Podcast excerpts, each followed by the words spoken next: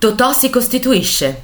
La banda degli onesti di Camillo Mastrocinque interpreta proprio la povertà del dopoguerra, dove onesti e furbetti si alternano. Il cast di alto livello, con Totò e Peppino De Filippo, calca le scene del film. Totò è Antonio Bonocore, un portiere che tenta di bluffare e diventa un falsario, ma la situazione si complica quando Bonocore scopre che suo figlio maggiore Michele, finanziario da poco trasferito a Roma, sta seguendo un'indagine relativa proprio allo smercio di banconote false. Così si va a costituire nella caserma di Viale 21 Aprile.